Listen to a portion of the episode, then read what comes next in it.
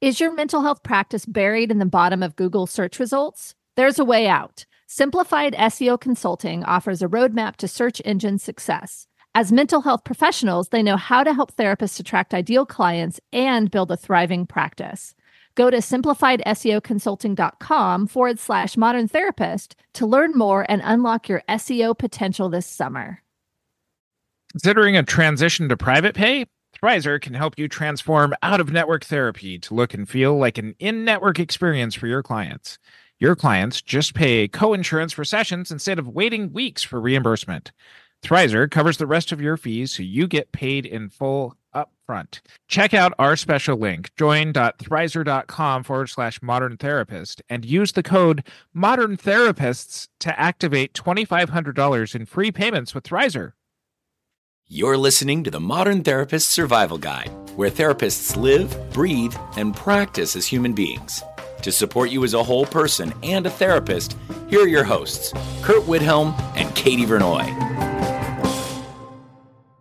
Welcome back, Modern Therapist. This is the Modern Therapist Survival Guide. I'm Curt Widhalm with Katie Vernoy, and occasionally we talk about some of the issues that our clients bring into sessions, things that we might not get really prepared for in our normal therapist trainings and our grad schools. Sometimes these very special topics are very much at the cutting edge of things that we learn about. And to get to the point of things today, we are joined by Therapy Reimagined speaker.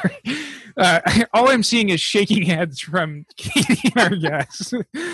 Our guest is Angela Caldwell. She is here to talk to us about self injury and it's one of our Therapy Reimagined conference speakers. We're very excited to have her back this year. And she's here to share all of her wisdom and expertise on working with cutting and non suicidal self injury. Thank you very much for spending some time with us today. Thank you for having me and for all the puns. We're so glad to have you. You're a friend of the show for sure. And you did an awesome job at our conference last year. And we're so glad to feature you this year. The first question that we ask all of our guests is Who are you and what are you putting out into the world? Yeah, I love that you guys asked that question. It's that is a great reflective, introspective question. So here's my answer. I I have changed across my the the span of my career so far. I came in I think I came in like most therapists. I wanted to I wanted to be a therapist. I wanted to help people. I wanted to I I wanted to have a specialty. Um, I didn't want to be a generalist. And so my specialization in self-injury was how I started. And that's how I built my reputation. It's how I built my business. It's how most other therapists, my friends, it's how they know me. It's how I get referrals. And it's a population that is always dear to my heart. But I would say over the past three years, there has been a shift in what I am interested in putting out into the world. And so I've gone backwards. I think I think some therapists go from being generalist to specializing, and I'm I feel myself going from specialization to generalized. Most people who know me know that I am absolutely a champion of family systems therapy, and that's become uh, that's become my joy and happiness. Um, and so now, in, you know, past three to five years or so, now I'm looking at my clientele, and there's the percentage changed. So it used to be mostly non-suicidal self-injury, some garden variety family therapy, and now it's mostly garden variety fa- family therapy and some self-injury. It doesn't mean that I don't still love that population, and it doesn't mean I want to talk about it all day long with you guys today. But what I'm putting out in the world is I want to I want to add my voice to the champions of families, the, the champions of dinner tables. I want to build dinner tables. I want families to get along. I want families to find their way back to each other. I, I don't want to I don't want to there's there's a small movement. I don't know. You guys tell me what you think. There's a little movement it feels like of therapists who are interested in um, severing family ties because they're identifying family members as being toxic and you have to remove the toxic people from your lives. I want to move against that current. I want to say let's not remove family members from families. Let's let's patch families back up and sew them back together. So what did i just say? I think i'm selling dinner tables. Jumping right into it when when therapists are faced with clients who are engaging in self-injury what are some of the mistakes that a lot of therapists make early on that if, if we're going to use this as a learning place like how do therapists usually approach this in an incorrect way? So that way we can help our listeners not make those same mistakes. So two mistakes come to mind right off the bat and the first is in the treatment planning and the second is in the way of being in the room so the first mistake i would say is the goal it is a mistake to make the goal of therapy stop cutting. Okay. And then in the way of being, it is a mistake. Hold on to your hats and glasses to take it so seriously. so, so uh, in the treatment planning side, it's understandable. It's understandable that a therapist, especially somebody who's not as familiar with this, would want to that seems like a reasonable goal. You know, somebody comes in and says, I'm cutting a lot, which is not usually how it happens. Somebody comes in and what they say is, My mom thinks I should be in therapy, or my boyfriend thinks I should be in therapy. And cutting is a problem, or burning is a problem, or carving is a problem. And so the therapist reasonably thinks, Okay, well, then let's help you stop cutting or stop carving or whatever it is. Because non suicidal self injury is more broadly understood as a form of coping, that's akin to making the goal of treatment stop crying, as opposed to understanding what you're crying about. So, in this case, understand what you're cutting about, addressing that, making that the goal of therapy. And then what you do is you render the self injury unnecessary.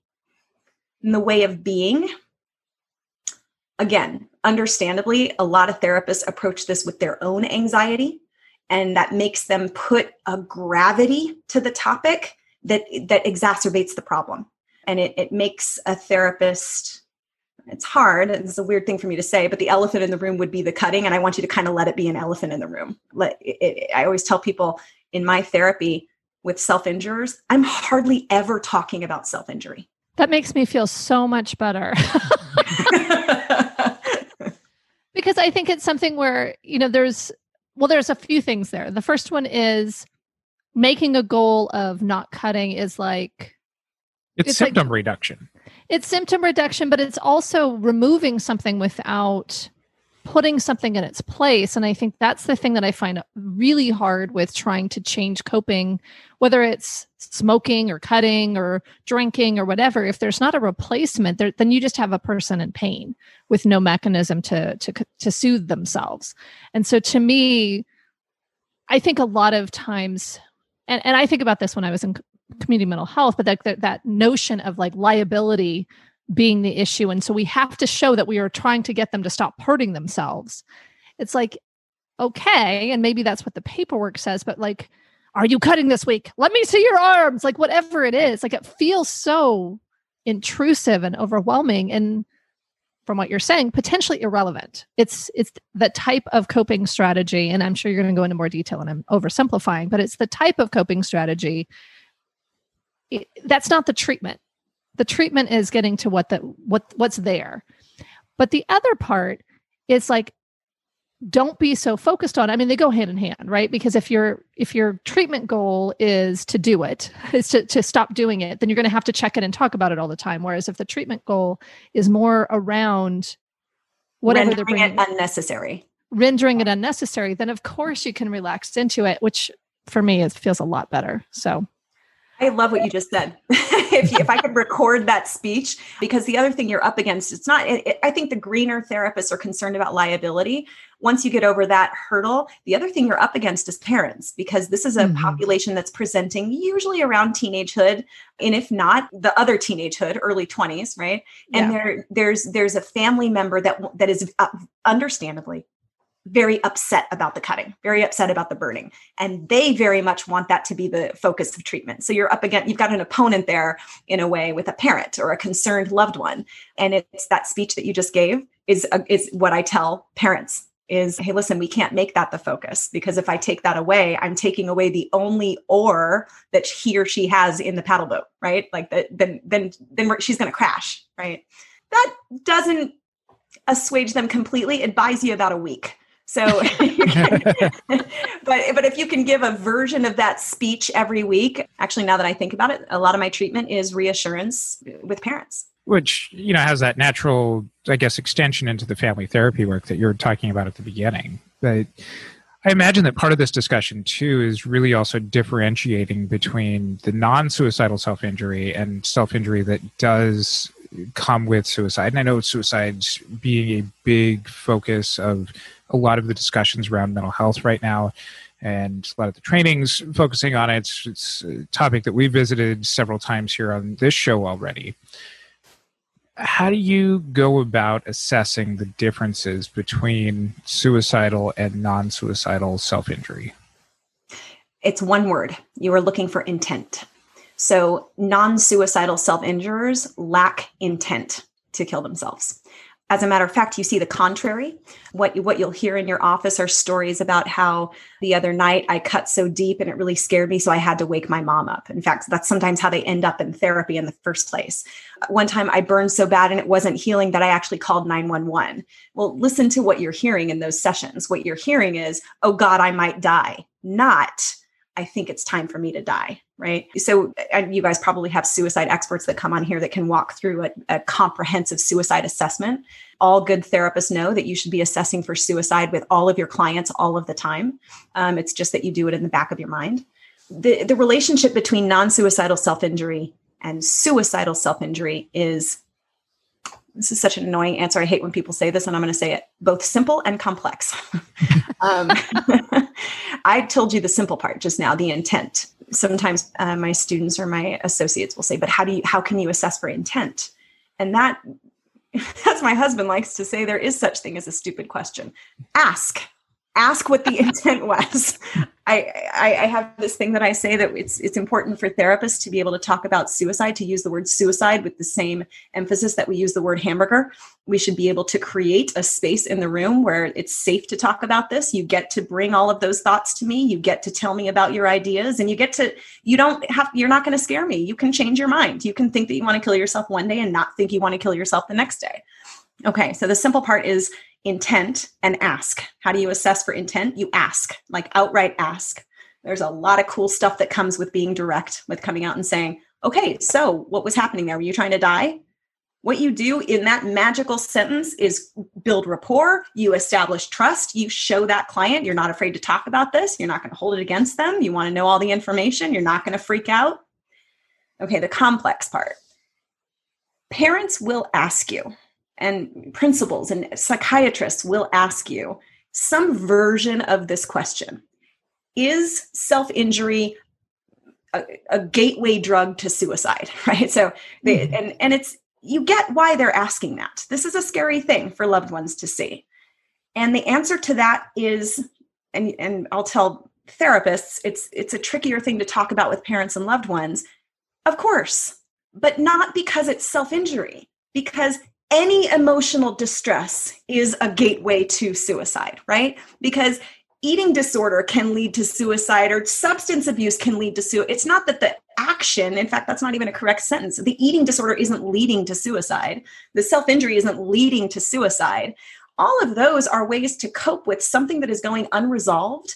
And if that thing continues to be unresolved, then yes, you are looking at a suicide risk. Of course you are um, there's a there's a problem in the way that it's um, being researched, not the researcher's fault, the way that we're consuming the research on it in terms of correlation. And you guys are familiar with the causation versus correlation problem. Yes. Mm-hmm.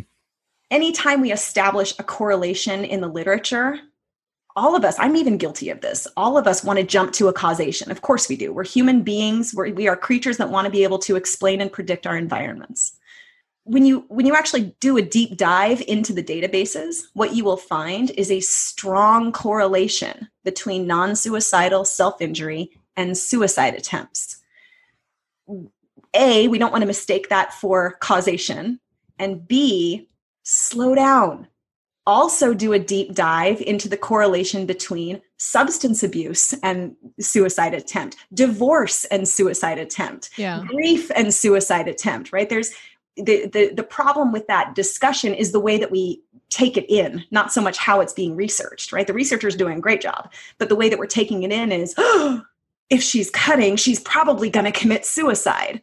Okay that, that's a problematic statement for all the reasons i just described the reason i can forgive people for making that mistake is because of what it is unlike an eating disorder, unlike general depression, unlike a divorce, self injury, a lot of times, in fact, most of the times, happens on the arm, usually nearby the wrist, wrist, and usually with some kind of blade. So it sure looks a lot like what we see in suicide. So I can I can I can forgive and understand why people get freaked out about that idea.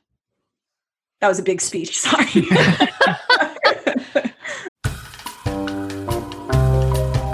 Feeling like your ideal clients just can't find you online? There's a better way with Simplified SEO Consulting. They're a team of mental health marketing specialists who understand the unique challenges therapists face in the digital world. Forget wasting time on confusing SEO tactics that leave you feeling frustrated and out of the loop.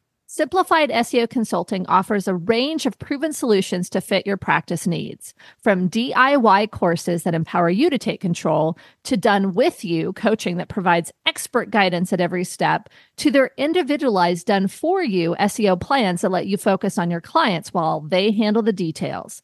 Plus, they have an innovative content network program that has set practices across the country apart from the rest.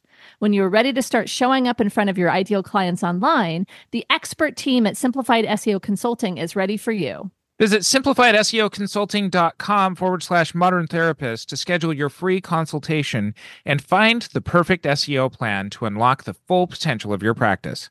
Don't forget to mention Modern Therapist Survival Guide podcast for $100 off your done for you SEO onboarding, or use code Modern Therapist for 20% off a DIY SEO course this summer.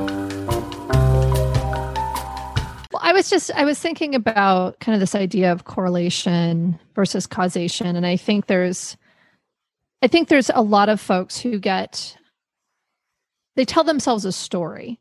And so one of the stories I think I've told myself in the past is that sometimes self injury is coping and sometimes it's practicing.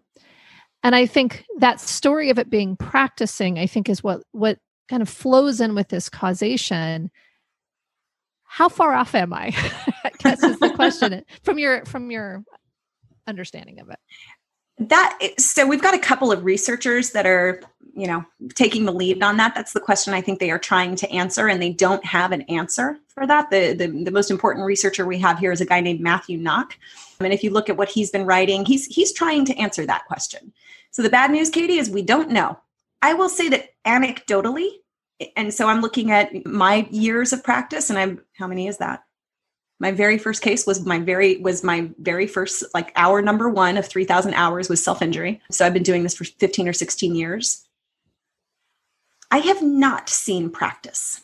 I have seen uh, coping and I have seen cry for help. That, that's what I've seen there. It's not to say that I've never seen suicidal ideation, even suicidal gesture in my office. It's just that it's, I'm cautious to link self injury with suicide so in such a, a short, abrupt way you talked about the need to address what's going on underneath the the self harm as being the the key to treatment here.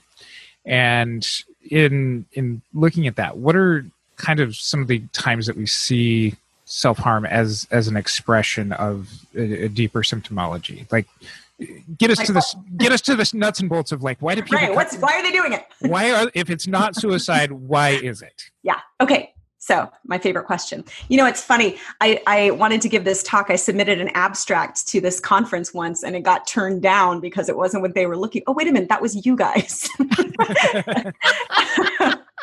it wasn't what they were looking for at the time, but I actually wanted to give, and someday somebody will let me give a talk about one of the causations. Is that a word? One of the causes. I wanted to give a talk entitled Rage in the Family The Problem with Really, Really, Really Nice Families. So, wait, wait, we turned that down? That sounds amazing. well, gee, thanks, Katie. I'm going to send it to you next time. Yeah, send it to me. this is going to seem overly simplified, and I guess I'm sorry for that. I, I want you to, to go with me down an oversimplified path. There are two things that are at the core of self injurers or excuse me, non-suicidal self-injury, and that is uh, we we we talk about that in terms of profiles. There's two profiles. One profile we call the rage based profile, And the other one we call the peer based profile. We used to call it the attention seeking, and that was frowned upon. We don't want to use that. Therapist Yeah. punched me in the face for using that term. So we changed it to peer based uh, non suicidal self injury. So in the first case, nah, let's do the second one. It's easier. In the second case, the peer based one, if you have ever heard, there's this software called Facebook, and there's an, another one called Instagram. I, I imagine you're familiar. with Yeah. We're familiar.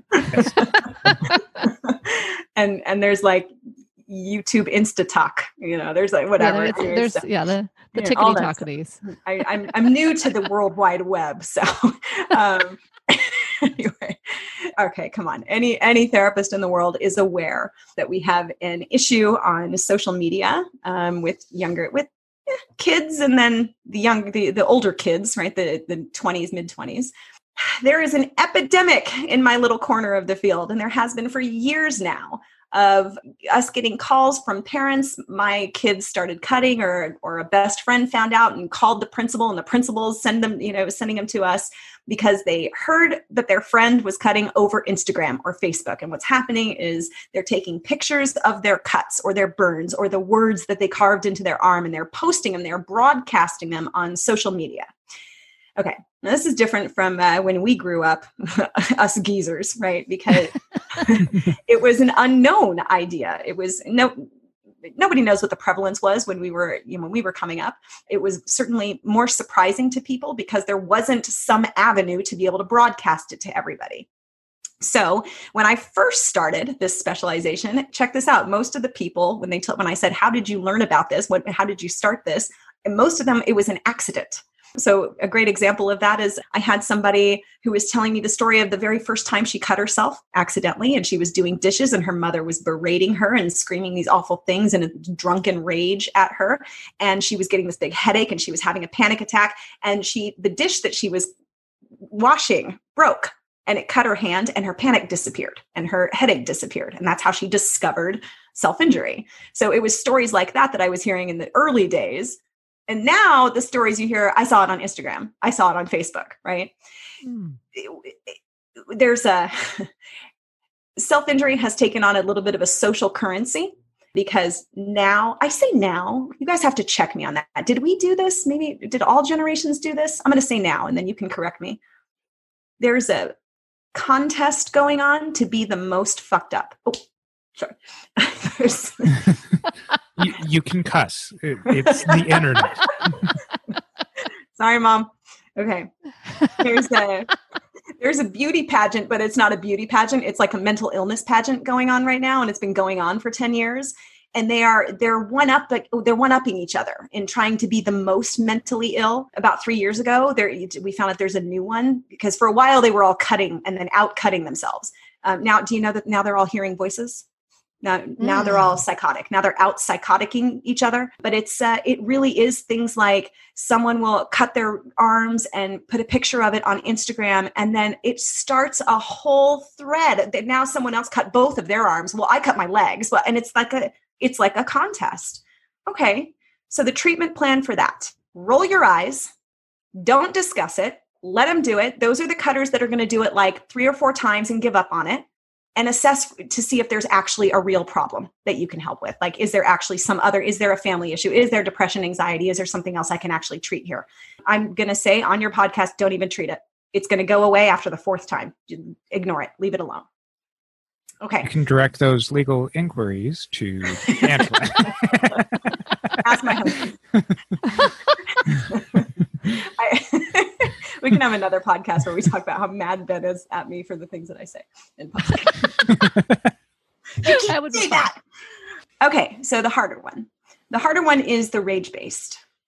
When we discuss rage, we have to talk about the difference between rage and anger.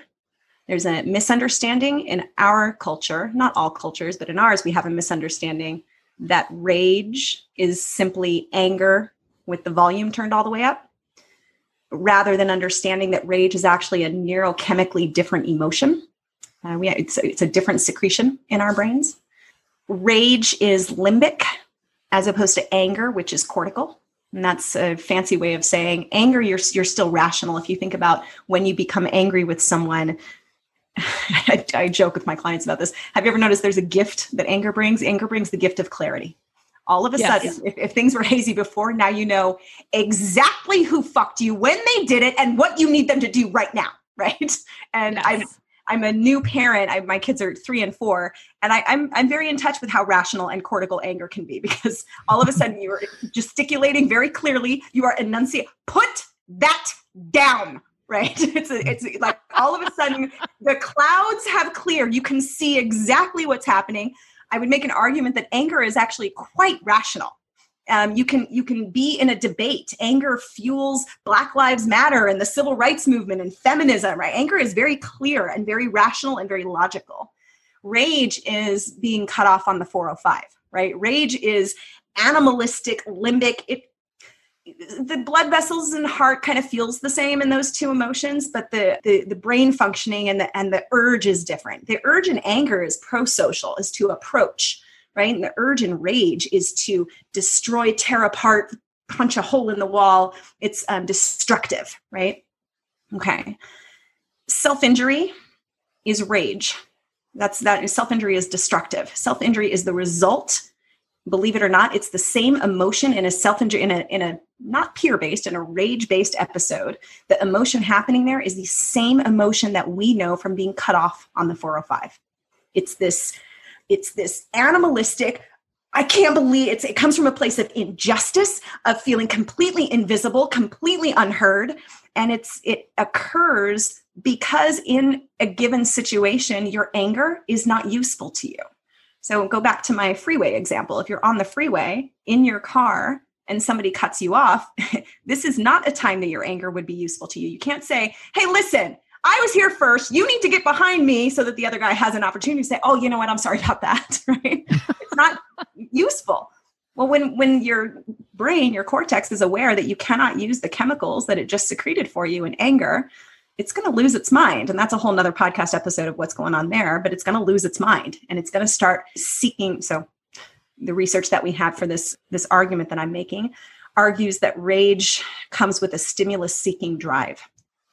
I want you to think about how other people might seek stimulus. Other people might, if you happen to be, I don't know, someone like Angela Caldwell, you might be punching things uh, like your steering wheel or throw, throwing your iPhone against the wall and having to pay another $600 for a replacement. Um, but things like that, like, like like when you think about stimulus, like banging your fist on the on the on the desk. You think about when you have those moments of rage; those are you're seeking destruction. Imagine what happens if you have that natural human emotion that we all have. Everybody has it, but you're being raised in a really, really, really nice family, a really, really nice family whose governing rule principal cardinal rule is thou shalt not burden another human being. Well, we have a problem now, right? Yes. Because if I punch something, it's going to burden another human being. I'm, if I if I put a hole in the wall, somebody's going to have to buy some drywall or some plaster, right? If I break my phone, someone's going to have to buy a phone. I can't break my mom's dish; those are her special dishes. I can't go outside and scream; it'll upset the neighbors. If you take away all of the places to vent, er, er, I should say, to seek and obtain tactile stimulus, you're leaving something, someone with only one possible option, and that's their own body.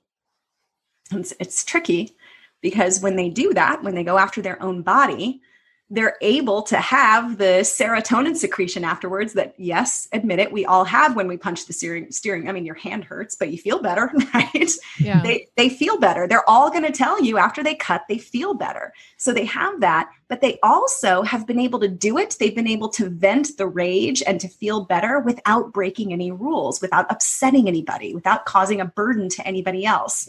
So when they're discovered and they go to therapy they are mortified. They, it's the last place they want to be because the whole point was to cut on my own body so that it doesn't cause a burden to anybody else. And all they'll talk to you about in those first two or three sessions is how much money this is costing their mom and and how they really don't want they're, they're really fine. And they I have clients all the time telling me that they really should give their space up to somebody who really needs therapy they're they're they're insisting that they don't need this they're insisting that they are i make a joke it's maybe not a nice joke the f word of cutters that they are fine They are absolutely mm-hmm. fine. If you've been considering switching to private pay and are unsure how to attract and retain clients, Thrizer can be your best resource. How? Thrizer actually helps you transform out of network therapy to look and feel like an in network experience for clients with out of network benefits. First, Thrizer can help clients instantly verify their out of network benefits, providing them complete transparency on the cost of therapy ahead of their first session. Then, just by charging your clients via Thrizer's payment platform, you can automatically submit claims for them, offload all the insurance stress onto Thrizer, and even let your clients just pay their coinsurance for sessions, similar to in network copays, to help them afford therapy upfront and skip the long reimbursement wait. Thrizer covers the rest of your fees so you get paid in full upfront and waits for reimbursement on your client's behalf.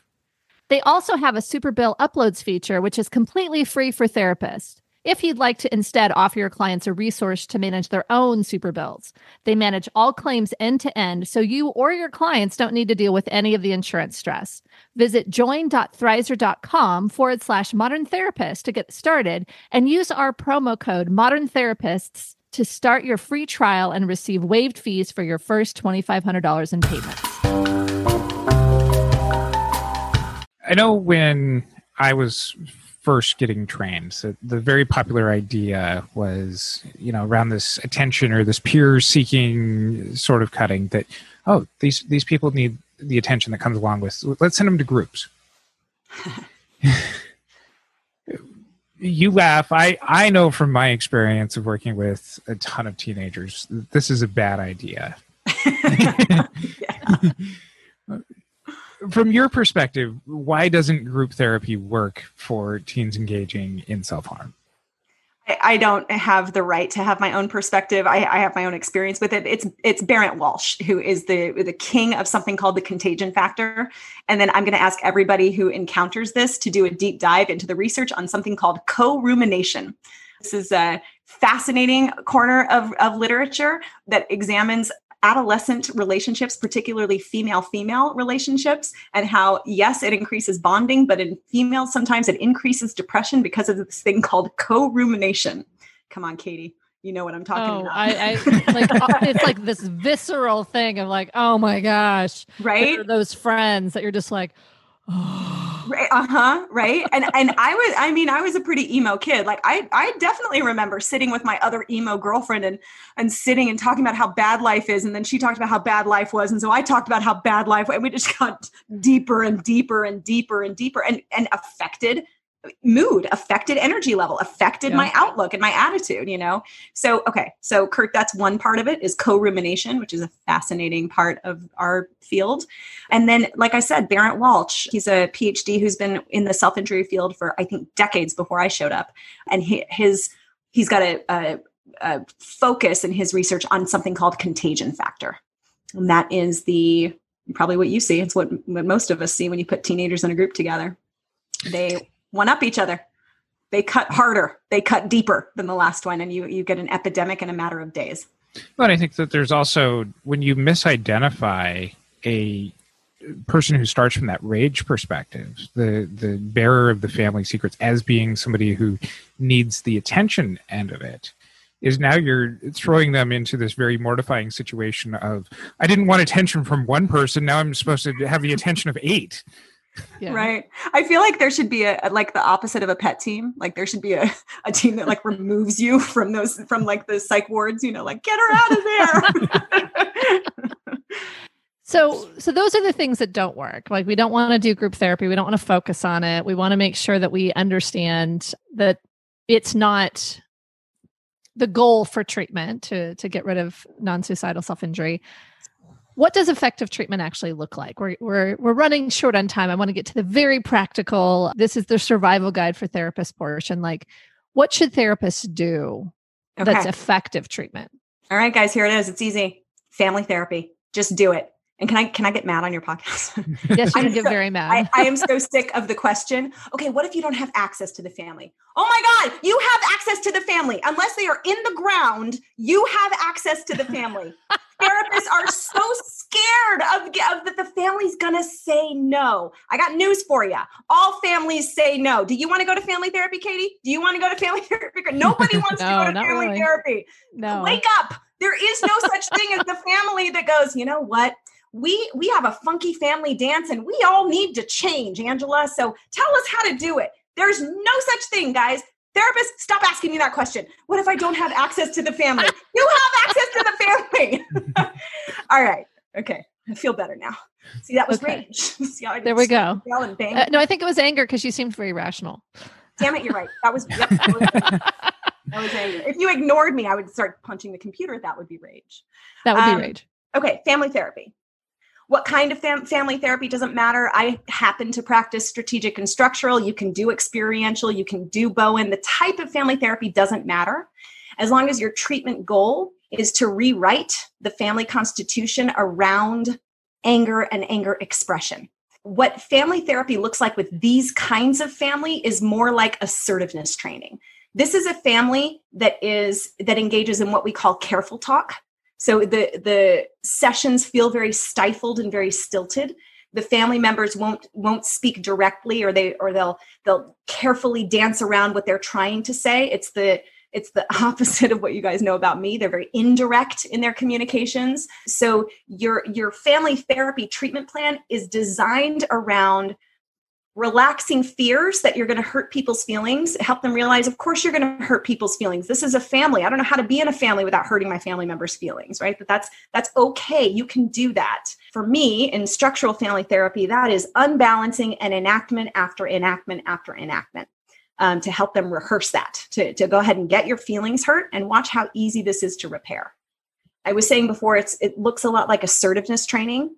This i think is kind of it becomes a little bit of a fine art because you can tell someone to be assertive. That's not therapy. They can read that in a book.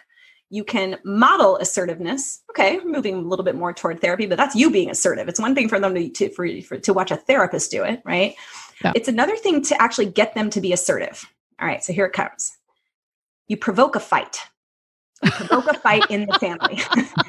and you do it session after session after session and you unbalance and unbalance and unbalance. And you you what happens with all humans if you make them mad enough they're going to shout. They're going to say what they're actually thinking and feeling. They're going to shout at you first because you're safe. They don't want to upset their family members. They have to get in the car in an hour with that family member. They're going to shout at you first. You ready? Shout back. Have an argument with them have an argument with them and let them see. And, and as you're having the argument it's almost like kind of having two games on at the same time. Have the argument with them and simultaneously say hey we're having an argument. I still like you keep going right? And like reassure them that this argument is not going to break our relationship. And then session after session get provoke fights so that they have arguments with each other and conduct the repair in session show them that that fight was not detrimental to their relationship. In fact, highlight the places, and it has to be genuine, don't make shit up, right? Highlight the places where that fight actually made them understand each other better, and they're probably going to like each other better now. It's actually going to bring them closer. It's actually going to increase their bonding. That's it. It's called fight therapy. It's called Fight Club. Thank you so much for sharing all of your wisdom with us today. Where can people find out more about you and your practice? Okay, Curt, I knew you were going to ask me that. You've caught me at a funny transition. It's an exciting transition. So everybody can find me at my website, which is selfinjuryinstitute.com, and my um, phone number and email is on there. We are just about, I don't know when you're going to air the podcast, but in like oh, two weeks, we are launching the new website, which is the caldwellfamilyinstitute.com. So that's that's that's us moving kind of from a specific self-injury world to broader family coaching. And we will include links to that in our show notes. You can find those at our website, mtsgpodcast.com. Also, check out the conference website, therapyreimaginedconference.com. Angela is one of our fabulous speakers. She's going to be bringing all of this energy and entertainment and information to us. It's a virtual conference September 24th, 25th, and 26th. I am super excited for Angela's presentation. Our friends over at Simple Practice are helping us put this on, taking care of CEs, and check out the website for all of the information around that. And until next time, I'm Curt Widhalm with Katie Vernoy and Angela Caldwell. Thank you for listening to the Modern Therapist Survival Guide. Learn more about who we are and what we do at mtsgpodcast.com. You can also join us on Facebook and Twitter. And please don't forget to subscribe so you don't miss any of our episodes. Feeling stuck with SEO for your therapy practice? There's hope.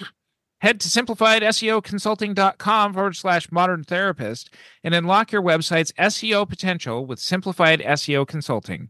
Use code modern therapist for a discount and mention the Modern Therapist Survival Guide podcast for a special offer on done for you SEO this summer. Let's build your dream practice together. Charge your full rate with confidence with Thrizer. Thrizer takes care of 100% of the insurance stress and helps your clients skip the long reimbursement wait giving you a powerful tool to attract and retain out of network clients with ease. Check out our special link, join.thrizer.com forward slash modern therapist, and use the code modern therapists to activate $2,500 in free payments with Thrizer.